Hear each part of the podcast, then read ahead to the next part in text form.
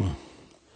Hát ez egy kérdés, Param Rámtól jön, és ő mondja, hogy hogy lehet, hogy Prahlāda Mahārāja megközelítette Nṛsiṁha Deva Dászja-rászba, és ő meg viszonyult Vatszalya-rászba. Uh, miért nem? Ez nem úgy néz ki, mint hogyha ott lenne a féle viszonyulás, mint amit Kṛṣṇa mond Gītāba, Cségyutamman prapadyanti. Uh, jó, valahogy úgy emlékszem, hogy erre válaszoltam, de uh, akkor megint válaszolom. Uh, egy, egy másik referenciába, Shastrába, és lehet, hogy én ezt uh, idéztem egyik uh, könyvembe, hogy uh, Nṛsiṁha Deva uh, akarta, hogy ő benne felébredt ez a Vatszalya-rász. Uh, itt van ez a kisfiú, uh, védetlen, uh, kínozza, ez a nagy démon.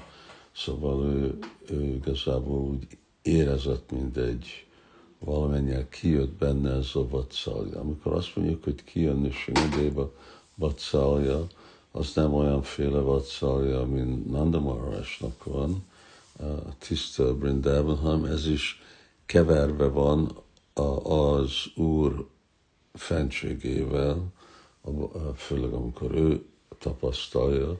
Szóval ő ugyanakkor tudja, hogy ő Istenség legfelsőbb személyisége, nem olyan, mint Kṛṣṇa, aki teljesen ugye be van, be van fedve.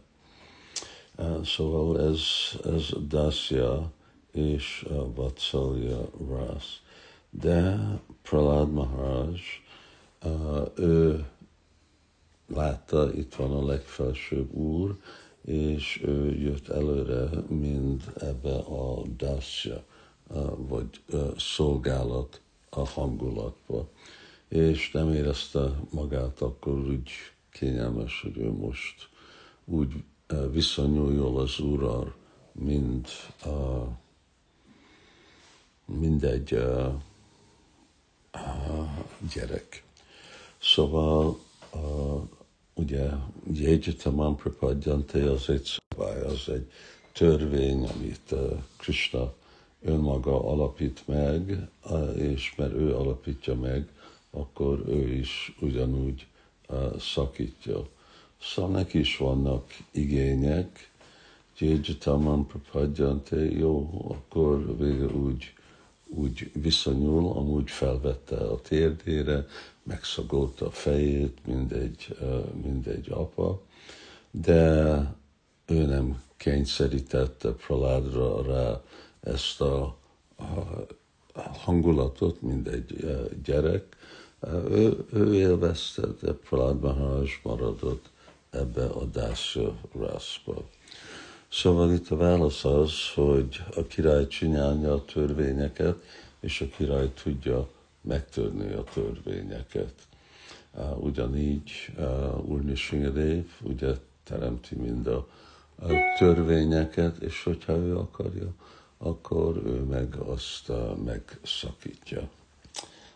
Nagyon szép, szép kettelés, ez a féle hangulat, ugye ott vannak a félistenek, előre nyomják a, a Prahládot, ők félnek tőle, gondolják, hogy hát az Úr nem fogja a, ugye dühös lenni egy ilyen kis fiún, és hát persze, hogy a, igazuk volt.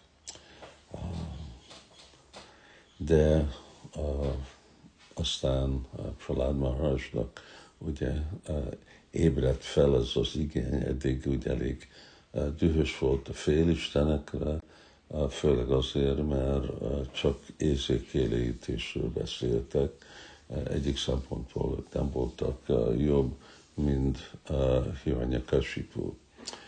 De aztán jött Prahlāda Mahārāj, és ő meg mindenféle tiszta odaadás imákat ajánlt, és akkor azt megint nagyon megnyugtatta az Úrnak ezt a második szintű, ugye ez a dű, ez második szintű rasa, és akkor természetesen az ő rasa jött előre, amikor ő látta azt a, azt a fiút.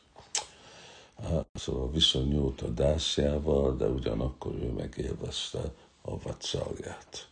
Hari Krishna.